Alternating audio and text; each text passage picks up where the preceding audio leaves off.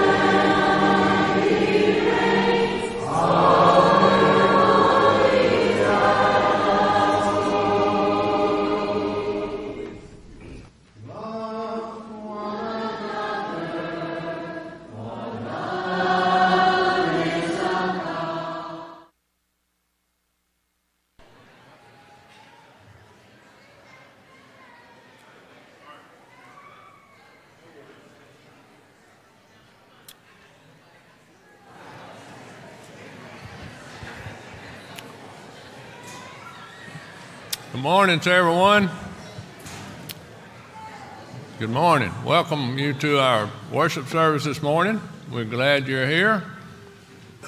We have visitors with us today. We want you to know you have a special welcome to come and worship with us each time we meet. Uh, you see some empty pews around this morning because of the uh, family retreat they had over the weekend. Uh, the number that came to me last night, uh, being there yesterday, was 70. So that's a big, big group of folks. So um, got good reports from how it went this weekend. So I know they all enjoyed it. Uh, The group did a, had a really good outing, and I know that uh, when they come back, they're going to be really excited to be back with us. As we prepare to enter the worship service, let us pray, please. Heavenly Father, we're thankful for the day you blessed us with. We're so thankful for the opportunity we had to worship this morning. We're thankful for each one that's here today.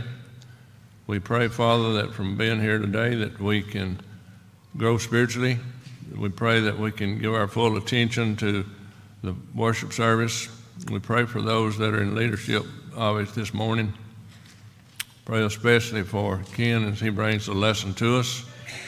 We pray that, Father, we can take it and use it to be a better Christian and, and grow as we go forward.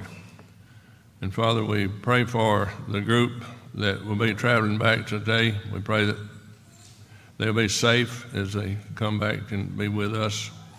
Father, we pray for uh, sick folks that we know of, in particular Brother Don Dawson. We pray for him and his family at this particular time that you give them strength and comfort. Now, Father, let us continue to in this service, and we thank you for all the blessings we have. For it's in Jesus' name we pray. Amen.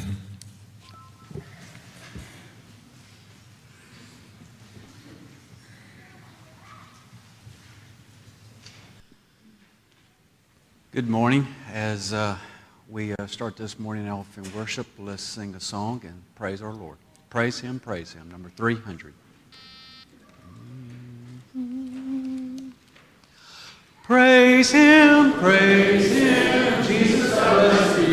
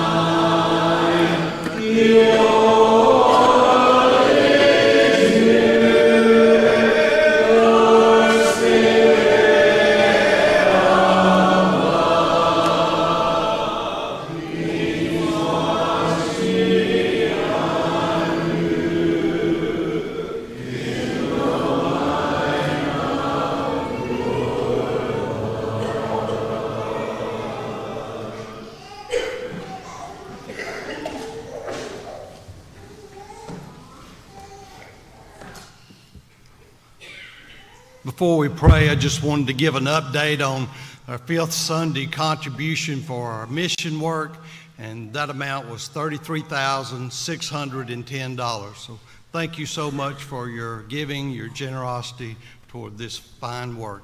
If you would, please bow with me. Our most gracious and loving Father, we bow with grateful hearts this morning, Father, just grateful for this opportunity to assemble together, to be united in our faith as we worship you today. Fathers, we sing praises to you as we petition thee in prayer, as we join in the communion of the bread and the cup, which represents the Lord's Supper, Father, we just pray that we will glorify you. Father, we pray for our changing world. Help us to meditate on the words of and message of Brother Jones, Father, that we can overcome evil with good.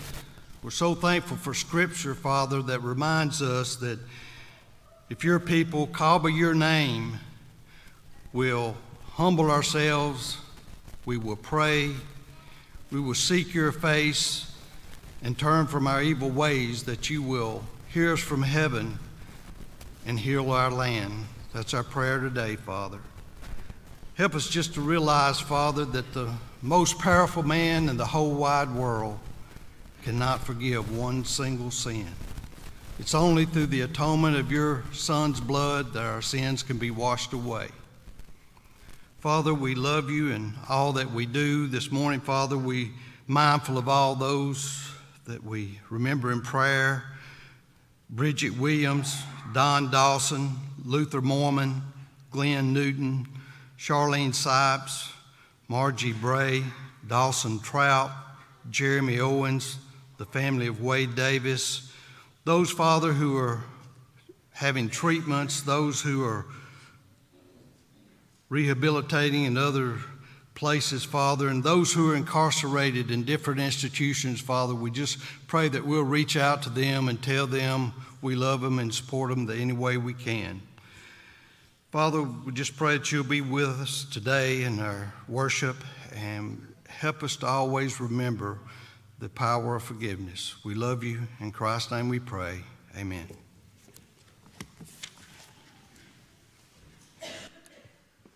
Song of invitation today will be Peace, Perfect Peace, at the conclusion of the lesson. And before uh, the lesson, we'll sing number 189 Master, the Tempest is Raging.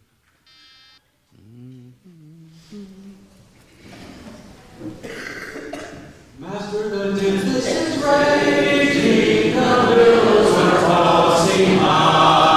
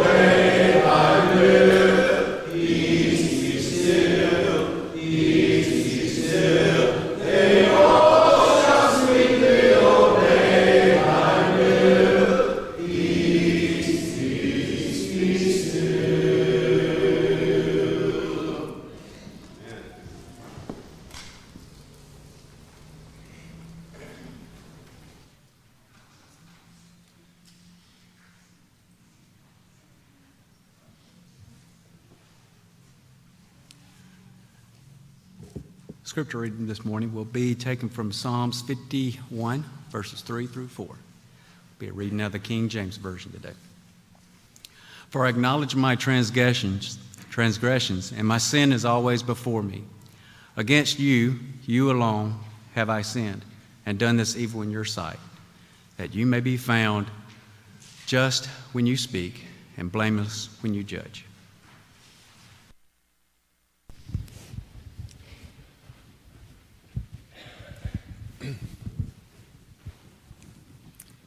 Good morning, everyone. Okay, ladies, if you would take your arms like this, okay, and then just kind of stretch like this, okay? Now, I want you to notice what side your man is on you. Some of them were at the men's breakfast this morning, and there were biscuits like this big with gravy to go on top of them lots of carbs, okay? And some of them, against their will, will start dozing off because of the power of those carbs. So, you know, get ready. If you notice that happening, whichever side, just kind of give them a nudge and bring them back to our service. Will you do that? Thank you so much. Isn't that great? $33,610. Now, if someone wants to pitch in $390 today and earmark that for missions, you know, just to round it up, that would be fabulous. The mission team's meeting tomorrow. So come next Sunday, Lord willing, I'm going to share with you what we've done with that money. It's the result of all of you coming together with a mind toward the mission that we have. And our mission here, that's basically overseen by this mission team and then endorsed by the eldership, has both a local and a worldwide component to it.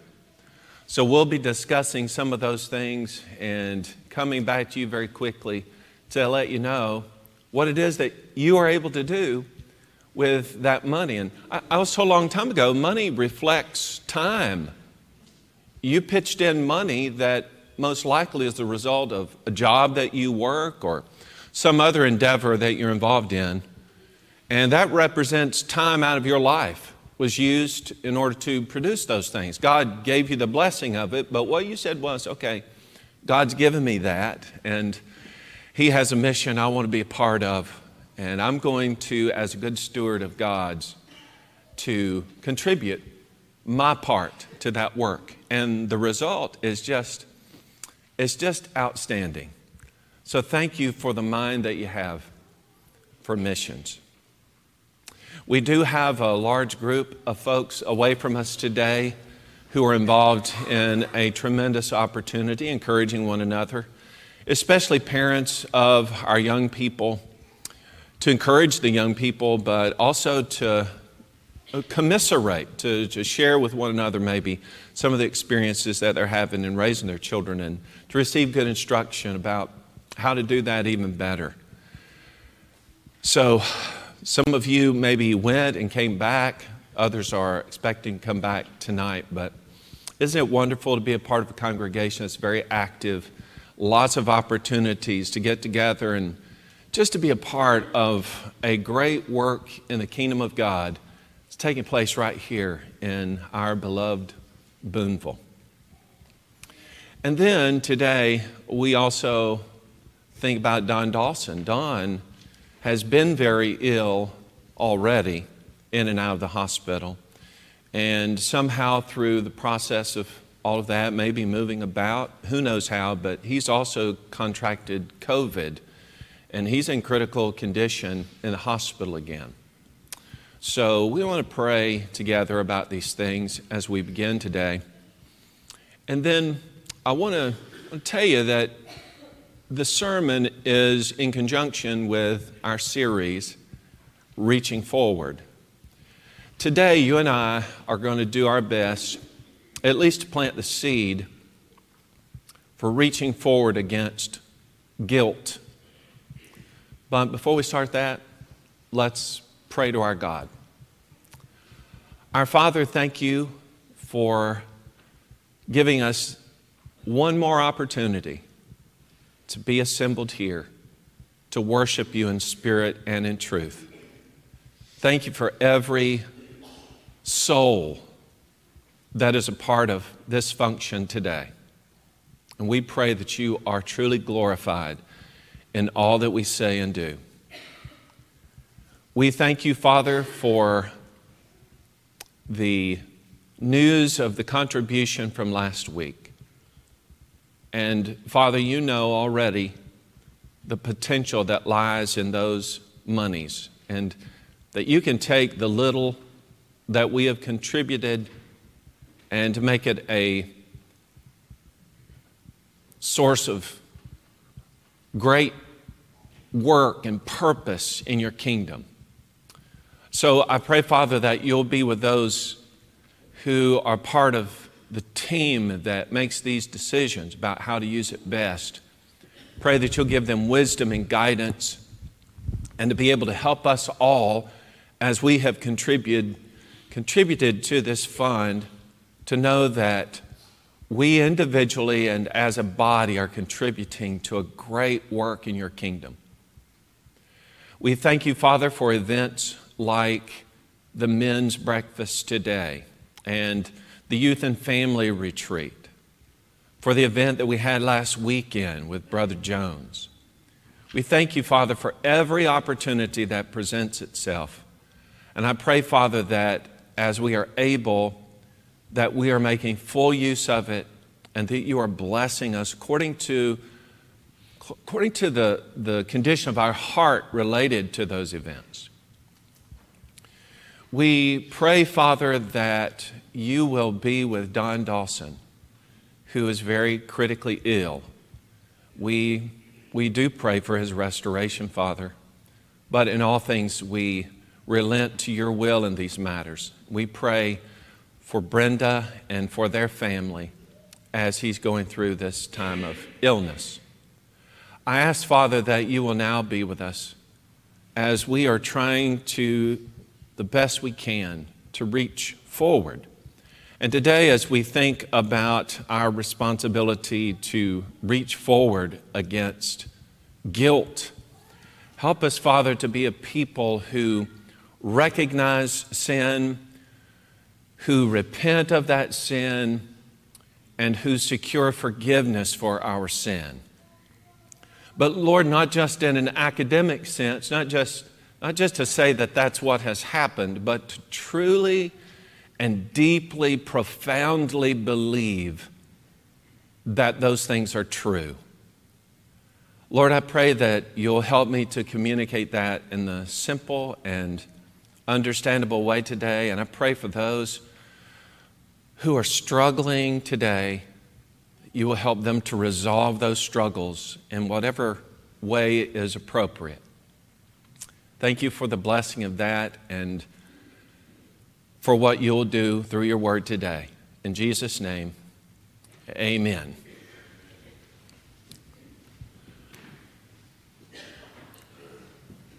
Psalm 51 is David's immediate response to Nathan the prophet's accusation and condemnation of David in his sin with Bathsheba and all of the accompanying predicaments that he had put himself in because of his sin. And this text in particular, he said, I acknowledge my transgressions, and my sin is always before me. Against you, you only have I sinned and done this evil in your sight.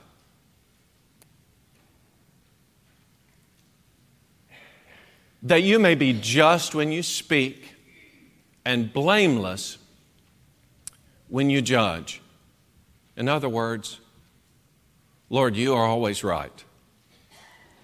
And this condemnation, this uncovering of my sin, this rebuke, it is right too. And I'm just not I'm just not going to deny it. It is true. So I'm acknowledging my transgression. And I want you to know that the sin that I've committed, it is forefront. I can't think of anything else. Perhaps the deepest affliction of the soul is the heavy weight of guilt. Perhaps the greatest sense of sorrow and shame, of pain to everybody, to my life, is a sense of guilt for sin that's been committed. Now, guilt is what results when I recognize or I acknowledge sin that I've committed, or maybe even sin that I'm still involved in. And I recognize that I am in need of forgiveness.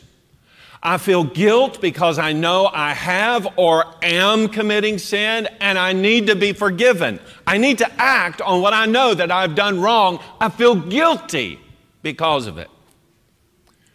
Now, our series, Reaching Forward, draws out of a statement from Philippians chapter 3, verses 13 and 14.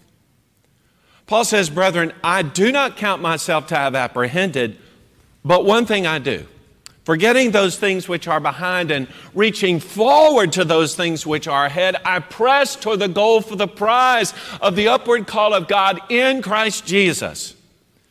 There is no text that is a greater anthem for pressing forward and letting go of the past and aspiring for the things of God than this text. However, guilt is one of those things that will continually hold us back. Even those who have received forgiveness, those who sought after forgiveness and received it, can themselves experience a sense of guilt because even though, as I said, academically, technically, in my mind, I can say, yeah, God's forgiven me, still there's the impact on my very psyche that says, I've committed such a heinous sin, I don't really know for sure if God's forgiven me. If you asked me, I might say yes, but that deep down part, that part that remembers what I did, that part still screams out from the depths. And so we have that question. And now, even though we should be high stepping, reaching forward, we still have that which is pulling us back guilt for sin. Today, I, I want you to let go of that. I want you to truly reach forward against any guilt of the past.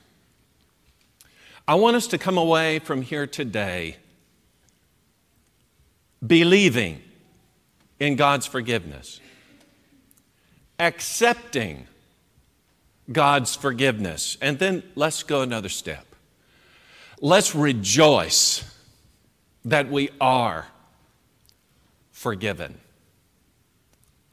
I want to begin by talking about the despair of guilt, the despair. Okay, so despair is that overriding sense of hopelessness. I have no hope because I'm still connected with my sin, and, and that sin is dragging me down. The more it expresses itself in my thinking, or maybe it's even impacting my behavior, the more that happens, the more hopeless I feel, the more entrenched in my sin I feel. And so I go through life in desperation. Judas was like that. Think about how blessed Judas had been and aside from how his life ended, how many of us wouldn't have just taken the position that Judas was in as a close disciple of Jesus Christ? One of those that Jesus was investing everything in his teaching, the evidence of the miraculous of God's being with him, of being there in those moments when the confessions were made that Jesus is the Son of God, of even being a party to the moments that were leading up to his crucifixion, seeing in his presence the fulfillment of prophecy. But then there's the negative aspect, and that is that he would be a center point in the fulfillment of those prophecies. He would be the one who would betray the Lord. And he did that. He betrayed the Lord for 30 pieces of silver. You remember that moment? Maybe it's one you capture in your mind as you read through the scriptures. In Luke 22, verse 48, is the statement, but here they are face to face Jesus, the Son of God, the Son of Man, in the presence of his beloved disciple who is about in this moment, within seconds, to betray him. And he says in that text, in form of a question, Are you going to betray the Son of Man with a kiss? It's practically unthinkable. I mean, a kiss is like the ultimate sign of affection. I love you. A, a greeting, a, a, sign that all is well. Uh, I wish you the best. I mean, when we greet one another with a kiss, we, we are opening ourselves up. And, and for that moment of betrayal to have been characterized by the very opposite of betrayal. The, the, a kiss itself, the, the moment of an expression of love is just seriously, Judas? Are, are you going to betray me with a kiss? And so he does. But a short time passes. And I'm supposing that all of that time of fellowship with Jesus and contemplation over what has happened in the moment itself, the Bible says that he becomes remorseful and feels condemned. And so he takes the 30 pieces of silver. He's, he's, he's going to be like, hey, you know what? I just want to hit the reset button here. I'm, I messed up. And so he's going to give the money back to the chief priests and the elders. You know, I, I, messed up. I, I have actually betrayed innocent blood. And they said, that's not our problem. You see to that. And so he does. He takes the money, he throws it out in the temple, and then simply, the Bible says that he went out and he hanged himself. He felt guilty. But guilt was met with some other emotions. Maybe it was the thought of punishment. You know, I, I was there, I saw it, I believe he's the Son of God.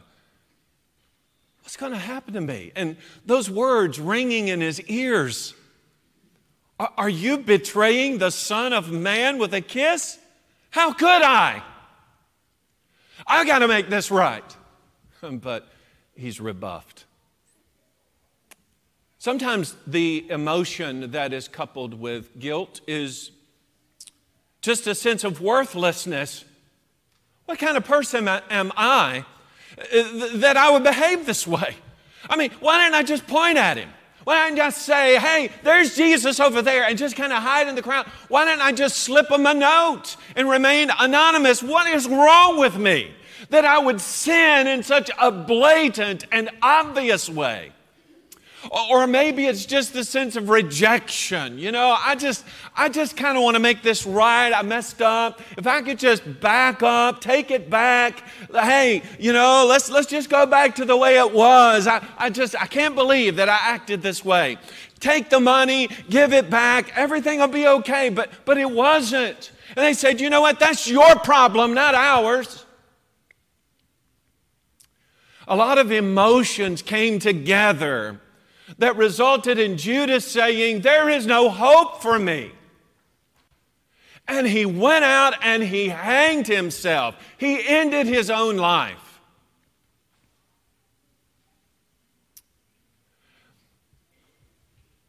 I would tell you the same thing that I would have told Judas, even after he had betrayed the Lord. Even after he had been rebuffed by the chief priests and the scribes even after he came to a point of clarity and said, I, I have messed up, and boy, I deserve the worst punishment that can be put upon me. Whatever it is, I deserve it. Hey, Judas, don't listen to that. Satan wants you to believe that all is hopeless.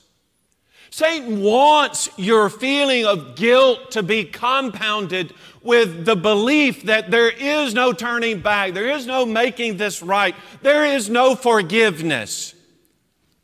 Satan would take you the same way. And I, I don't know what the affront may be. It may be something that you are hanging on to that happened 20 years ago or longer.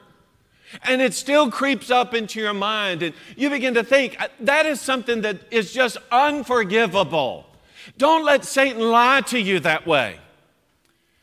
The Apostle Paul was one of those folks, when we examine his early life, we would say, that guy's a scoundrel. I mean, he is the greatest enemy of the church. But in 1 Timothy chapter 1, beginning verse 12, he says, And I thank Christ Jesus our Lord, who has enabled me, because he counted me faithful, putting me into the ministry, although I was formerly a blasphemer, a persecutor, and an insolent man. But I obtained mercy because I did it ignorantly in unbelief.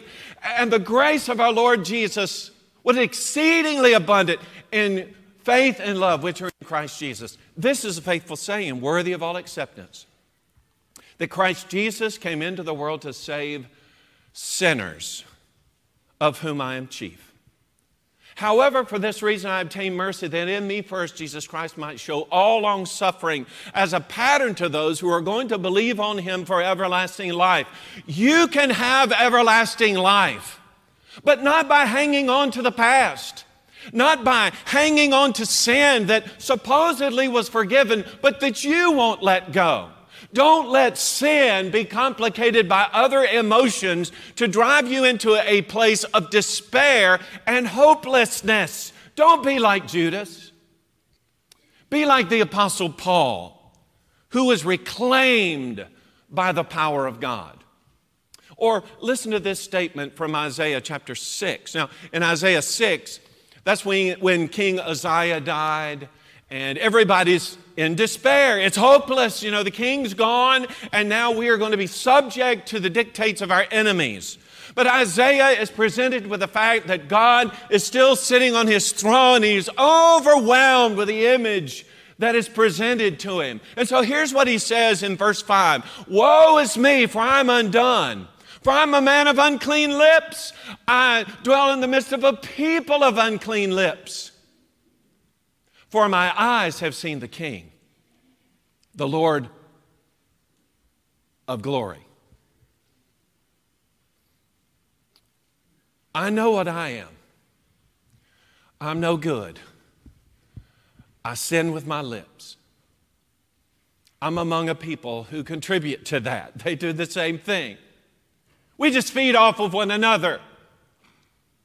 But it is not hopeless. In fact, the reality is that God's still on that throne. I have seen the King, the Lord of glory. I know that He is there. I know He reigns over it all. I have hope that despite we are that we are as we are still, we can, with God on His throne, overcome. And as a result of that, one of the seraphim who, who guards the very throne of God comes and takes with a tong one of the coals off of that altar and he touches the lips of Isaiah. And then they begin to wonder well, we've got a job to do. Who'll go do it? And it's in that moment that Isaiah, freed from the guilt and the despair that had been mounting up in him, cries out, Here am I, send me. There's a lot of despair in hope or in guilt. But I also want us to understand, using this as a segue, of the value even of guilt. Is that value of guilt? Yeah, guilt, remember, was the acknowledgement that I've sinned and I'm in need of forgiveness. So if I've sinned and I'm in need of forgiveness, if that sense of guilt prompts me to take action against that sin, then guilt has served its purpose in me. In fact, if I feel guilty and I have a knowledge of sin that I've committed, then that means that my conscience has at least been so instructed as to indicate when I've done what is wrong. I ought to rejoice in the fact, to begin with, that I do have guilt over sin. I've identified something that is wrong that needs to be corrected. Now, take again the circumstances leading up to the death of Jesus. Here's Simon Peter, the one who had declared his allegiance to Jesus, that he would die before he ever denied the Lord, and yet here he is, three times denying the Lord. And Jesus dies on the cross. A heart filled with guilt and regret. Now on a boat the Lord on the seashore, cooking up some fish. Peter sees the Lord, but instead of waiting for the boat to reach the shore, he jumps out in the water and swims to Jesus. And Jesus begins his reclaiming work on Peter. Peter, do you love me? Agape love, do you care for me beyond everything else? Are you willing, as you had said, to give commitment to me, to die for me? Peter responds, I love you. You know I love you, phileo. I have affection for you. Wait, that isn't what Jesus questioned him. Peter, second, do you love me? Agape, undying love? Are you willing to do anything for me? Would you truly die for me as you had said? Peter responds again, Phileo, Lord, you know I have affection for you. He just can't commit because there is shame and there is a reproach even in that question. Lord, help me. At least you know I have affection for you. So the third time Jesus asks, Okay, do you? do you have affection? He changed his word. And Peter now just overwhelmed with the moment. Lord, you know everything, and you know that I do. And so Jesus sends him off to feed the sheep. Question Did Peter accomplish that? you know that he did. Lord, I, I, stand before you. I am condemned in my sin. I, I denied you three times when I said I would have died for you. Do you love me, Peter? Do you really love me? Lord, as much as my heart could say it, you know that I care so much about you. But when you question whether I really care or not, I, I'm telling you, I'm going to commit. I'm going to commit my life to you. I'm going to show you beyond the shadow of the doubt that I love you. I'm not the person that I was a few days ago. I'm not filled anymore with the guilt. I just want to be reconciled to you. And so, what does Jesus do? He sends him to feed the sheep. Take care of my lambs, Peter. And Peter is that great preacher on the day of Pentecost, among the other apostles, who stands out and preaches forth the gospel the salvation that comes through obedience to Jesus Christ. Same thing happens a little bit later in the Cornelius episode, where Peter is the one chosen to preach the gospel to the Gentiles for the first time. It was Peter who had been reclaimed. He lives through his guilt and it becomes a catalyst for reclamation in his own life. It wasn't the tragedy of Judas, but it became one of the greatest stories of the Bible in the sense of a change of heart, of mind, of life, of a recommitment and dedication to the Lord. It takes that kind of move to go from guilt, which is necessary in identifying our sin, to being forgiven. In 2 Corinthians chapter 7, verses 9 and 10, Paul says, I rejoice not that you were made sorry, but that your sorrow led to repentance. In verse 10, he says that godly sorrow produces repentance leading to salvation, not to be regretted, but the sorrow of the world produces death. Now, right there is a synopsis, a, a, a, demonstration of what was happening in the contrast between Judas and Peter. We both have guilt. We both feel bad. The text had said that Judas felt remorseful. I know I've done the wrong thing. I feel condemned in my sin. He felt sorry about it, but it wasn't a godly sorrow.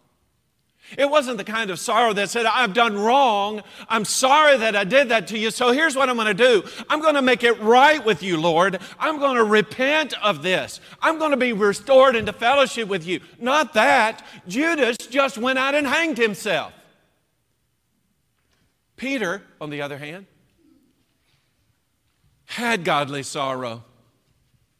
I'm sorry that I did that. He jumped out of a perfectly good boat in order to make it as quickly as he could to Jesus. And Jesus' challenges brought him back to what mattered the very most, to remind him of what his discipleship was supposed to be all about. God help us that if we have guilt in our lives, that it'll truly be godly sorrow and that that godly sorrow will lead to repentance, and that repentance will lead to our salvation. Okay, so we've seen a negative and a, a positive, right? We've seen the despair that sometimes, because of adding other emotions, results in, in terrible things. Uh, we've also seen the value of guilt and, in bringing us back, uh, of, of helping us to recognize there's sin that needs to be dealt with. But what I want to share with you now is the ultimate power of the forgiveness that comes. The power of forgiveness. Uh, this is within the same text here. It's from Psalm 51 at verse 10.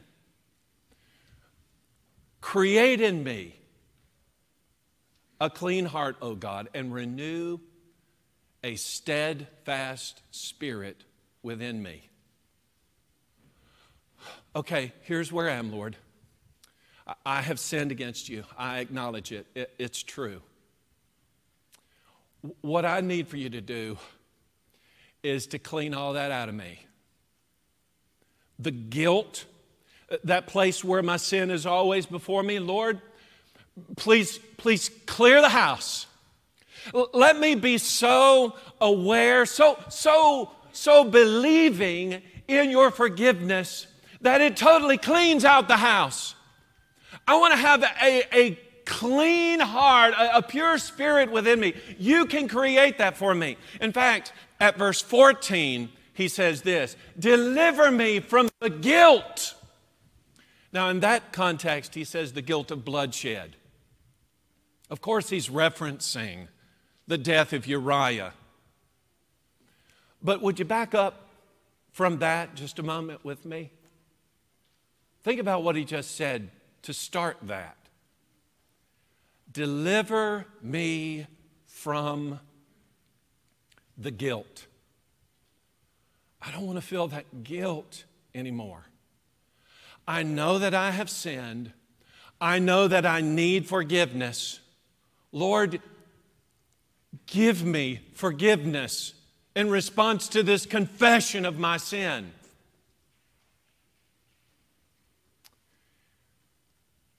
I want to make a simple observation here. And I'll just I'll just be honest with you. This is something that I came to after a long time personally. So I grew up in a Christian home. And so did my so did my dad. He grew up in a Christian home. So my whole life I've known nothing uh, but the church. And let me add in there that I was the oldest child. So I'm the experiment. You know, your parents, I remember raising Drew. We didn't know if we were doing it right or not. So it seemed like we just, you know, we demanded a lot of things from him. We didn't want him making mistakes. That's how I felt when I was growing up. My parents were godly folks, and we went to church consistently every time an opportunity arose. And so I'm just going to tell you that I had a very strong sense of what is right and what is wrong. And even if my parents knew that I had done something wrong or not, didn't matter. I knew when I had done something wrong. And growing up in that time, I just had the sense that I've done wrong. And, you know, just like we were talking about guilt, I know that I've done wrong and I know God's going to punish me. And, and listen, it was so strongly driven in me that even though, yeah, I would go through the process or the avenue for forgiveness, Still, there was always that agonizing thought in the back of my mind. This, Ken, this was terrible. This was terrible sin. You know, you know better than this. Whether it was an affront to my parents or something else, I've done wrong and I feel guilty for it. I feel guilty. Here's what I came to discover. Many people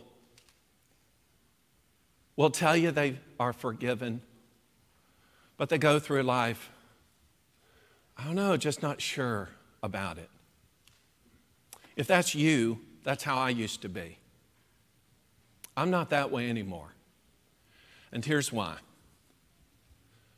It dawned on me that if I do believe that God holds me accountable for my sin, and that He will punish me for it if I believe that that's true because God says it's true, and it is true. Then I also need to believe God when He says that if I repent of it, I'll be forgiven. Just as much as I would believe God that I've committed sin, I'm going to be punished for it, I feel guilt. If I'm forgiven of that sin, I also ought to believe God that He forgave me.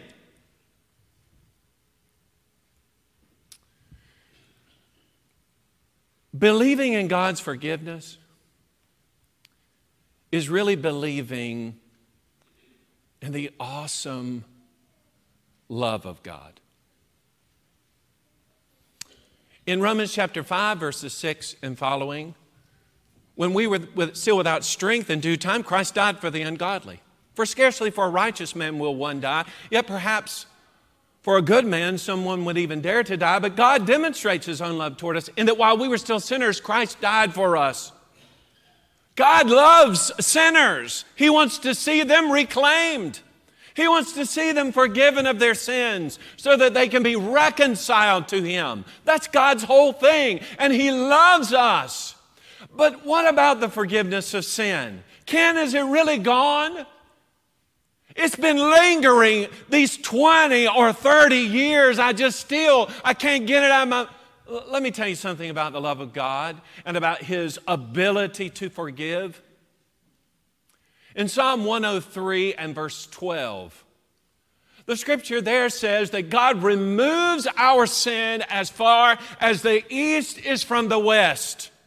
Now, east goes infinity in one direction, and west goes infinity in the other direction. When God forgives the sin, it's gone, infinity. Or Micah chapter 7 and verse 19. that says that God removes our sin, He takes it away, and He casts it into the depths of the sea. Now, I don't know how deep you can dive. Maybe 10 feet and your ears start hurting. You know, there are trenches in the Pacific Ocean that are seven miles deep. God just tossed your sin out there. You uh, really? You're going to go retrieve that? No. God's gotten rid of it so far as He's concerned. In Jeremiah chapter 31 and verse 34, that text says that He remembers it no more. In Isaiah chapter 1 and verse 18, he says, Come now and let us reason together, says the Lord. Though your sins be as scarlet, they shall be as white as snow. Though they be red like crimson, they shall be as wool. When God forgives it, it's gone. Why would we hang on to that?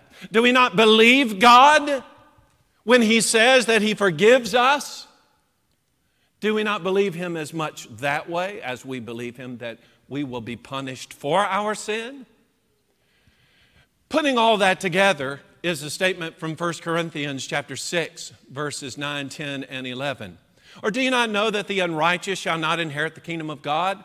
Do not be deceived. Neither fornicators, nor idolaters, nor adulterers, nor homosexuals, nor sodomites, nor thieves, nor covetous, nor drunkards, nor revilers, nor extortioners will inherit the kingdom of God.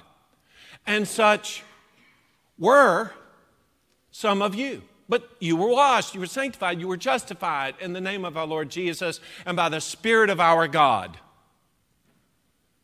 Washed, sanctified, justified, freed from that sin. No need to have guilt anymore. Over, over terrible sins. Maybe you identified yourself in that list. I don't know. But he gives the remedy for it freedom from the guilt of sin.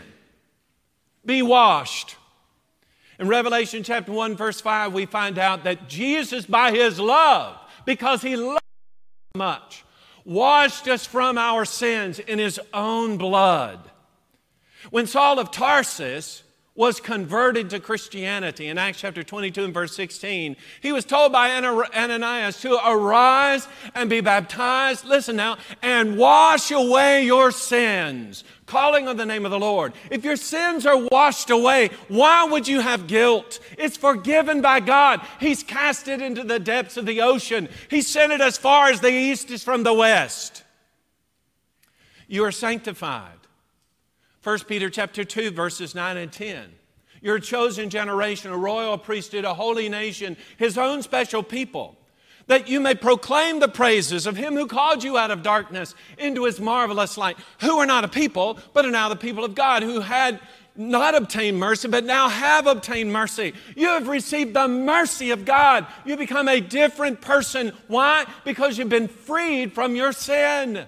You've been forgiven. It's gone out into the depths of the sea. As far as the east is from the west, He remembers it no more.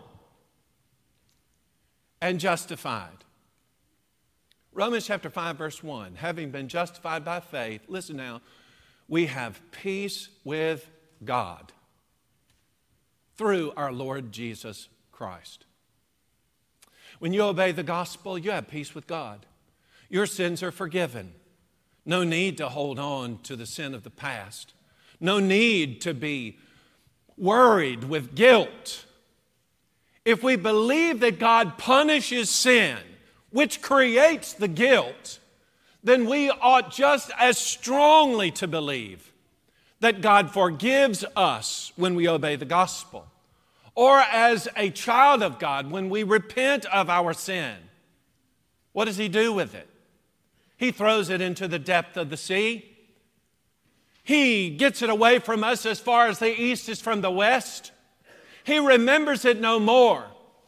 Though your sins are as scarlet, they shall be as white as snow. Though they be red like crimson, they shall be as wool. What you and I ought to do is let go of the guilt of the past if we've been forgiven and reach forward against guilt. Now, if you're a child of God, you had your sins washed away. If you're hanging on to guilt, today will you assert this? That you believe in God's forgiveness?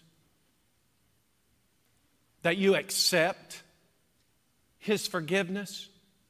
And then, more than anything else, in the recognition of that, instead of being sad and guilt ridden, that you'll rejoice in your forgiveness. Now, if you've committed sin and you're feeling the guilt of that, or you're in the middle of it now, what do you think you need to do? You need to repent. You shouldn't carry that with you, not one more step. In fact, what you do, you get the strength to carry it right down that aisle and sit here, and we'll be praying over you, asking God's forgiveness. And then you know what? We let that thing go. Sometimes people are like, you know, I just, I would respond, but I'm afraid what people will say about me. Seriously, shame on anybody who would have anything to say except God be praised. All we remember is that angels in heaven rejoice. Why? Because another soul has been freed from the guilt of sin.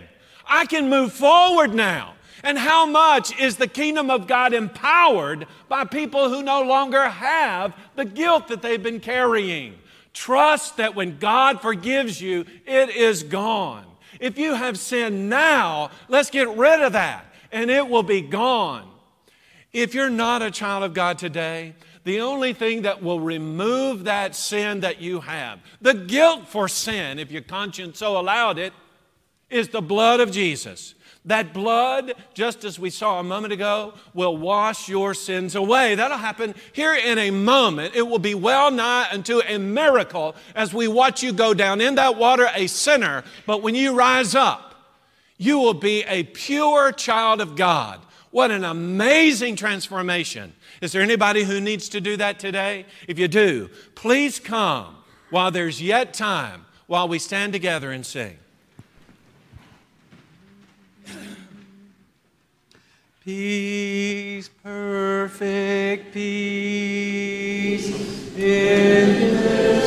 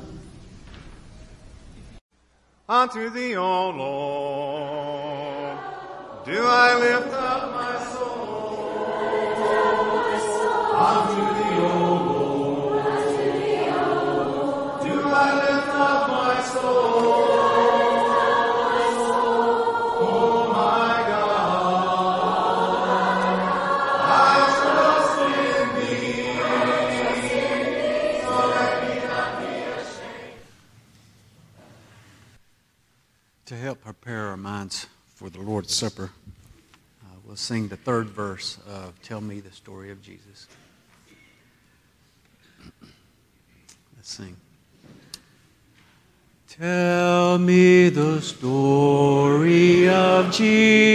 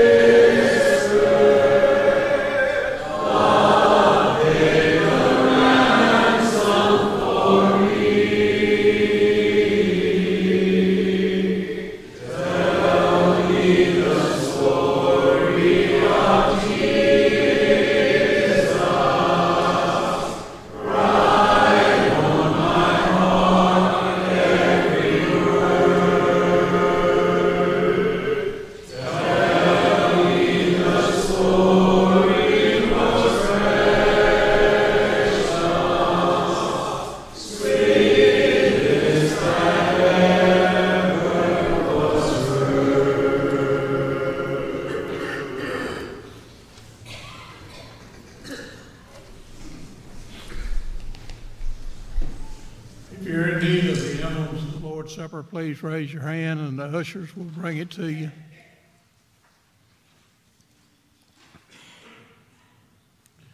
As we come to this time in our worship, we come to a time of remembrance. As Jesus was approaching his death, he called his disciples together and told them that you'll need to remember the events that are about to take place. Remember what happens. He used two examples that we still use today to help them to remember that he was going to the cross, that he was going to die, and he would be raised again. He used unleavened bread to represent the body of Jesus that was about to be sacrificed. And he used the fruit of the grape to represent the blood that was about to be shed. Even 2,000 years later, we are commanded to come together on the first day of the week and to remember the sacrifice of Jesus. And we'll be doing that at this time. Would you pray with me? Our Father, as we partake of this, the unleavened bread, we pray that we will take it in a manner that's pleasing to you and that we will remember that Jesus didn't have to go to the cross, But the world changed because of the events of those days. And help us to remember it today because it's, it's the only way that we can have a hope of going to heaven with you someday. We pray these things in Jesus' name. Amen.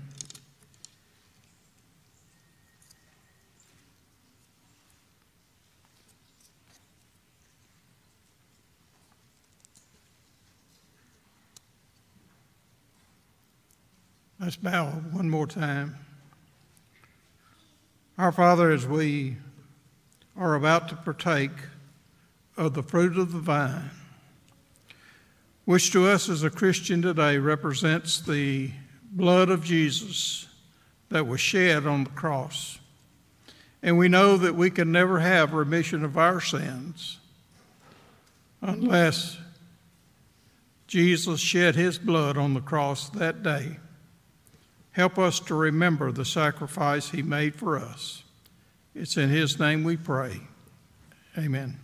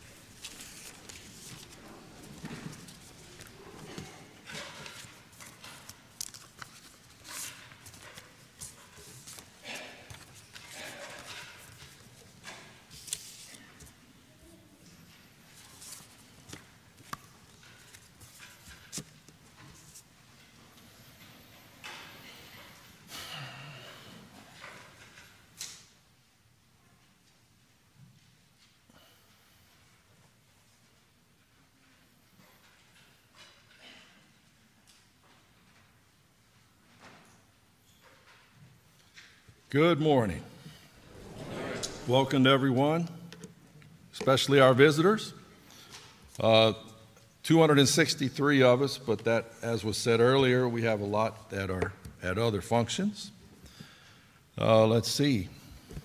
A few announcements. The uh, Landmark Nursing Home Devotional is at 4 o'clock today, and this is all on the bulletin. Visitation team members, please pick up your May assignments at the Visitor Center in the foyer. I'm supposed to emphasize this one. Super Saturday meeting. There will be an interest meeting in the little chapel immediately following classes tonight for all who will serve as Super Saturday Bible School teachers, or workers. That is tonight in the little chapel. And uh, I won't emphasize this one as much. The Golden Circle luncheon is Tuesday, 11:30 in the annex. Uh, let's see. Okay. Senior Sunday is May 21st, and I'll go ahead and mention them. That's Gibson Foster, Will Grisham, Braden Hanna, Sandra Holloway, Preston Owings, Arlena Rogers, Levi Swinney, and Kaylee Wilcutt. Uh, on that, um, what we're going to do this is we kind of just decided this. We're going to have, last couple years, we had ice cream socials.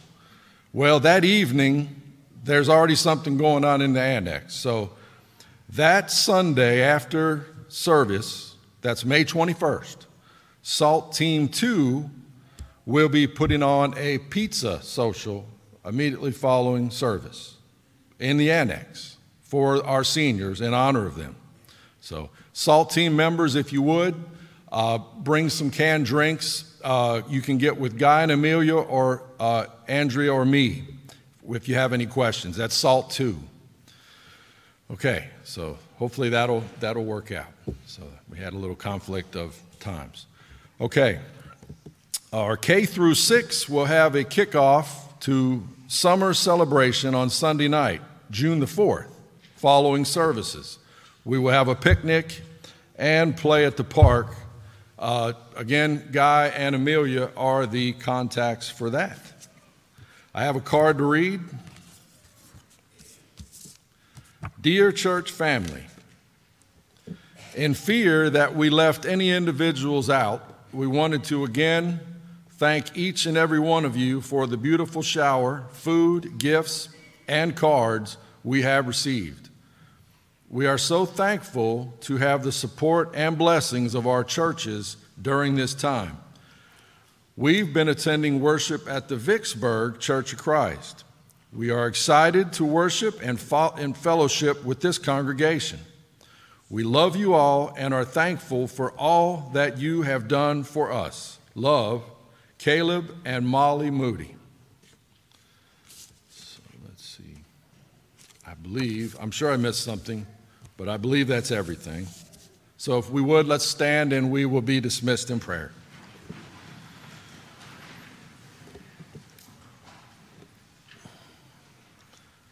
Heavenly Father, we're so thankful that you've made it possible at this time for each and every one of us to be at this place.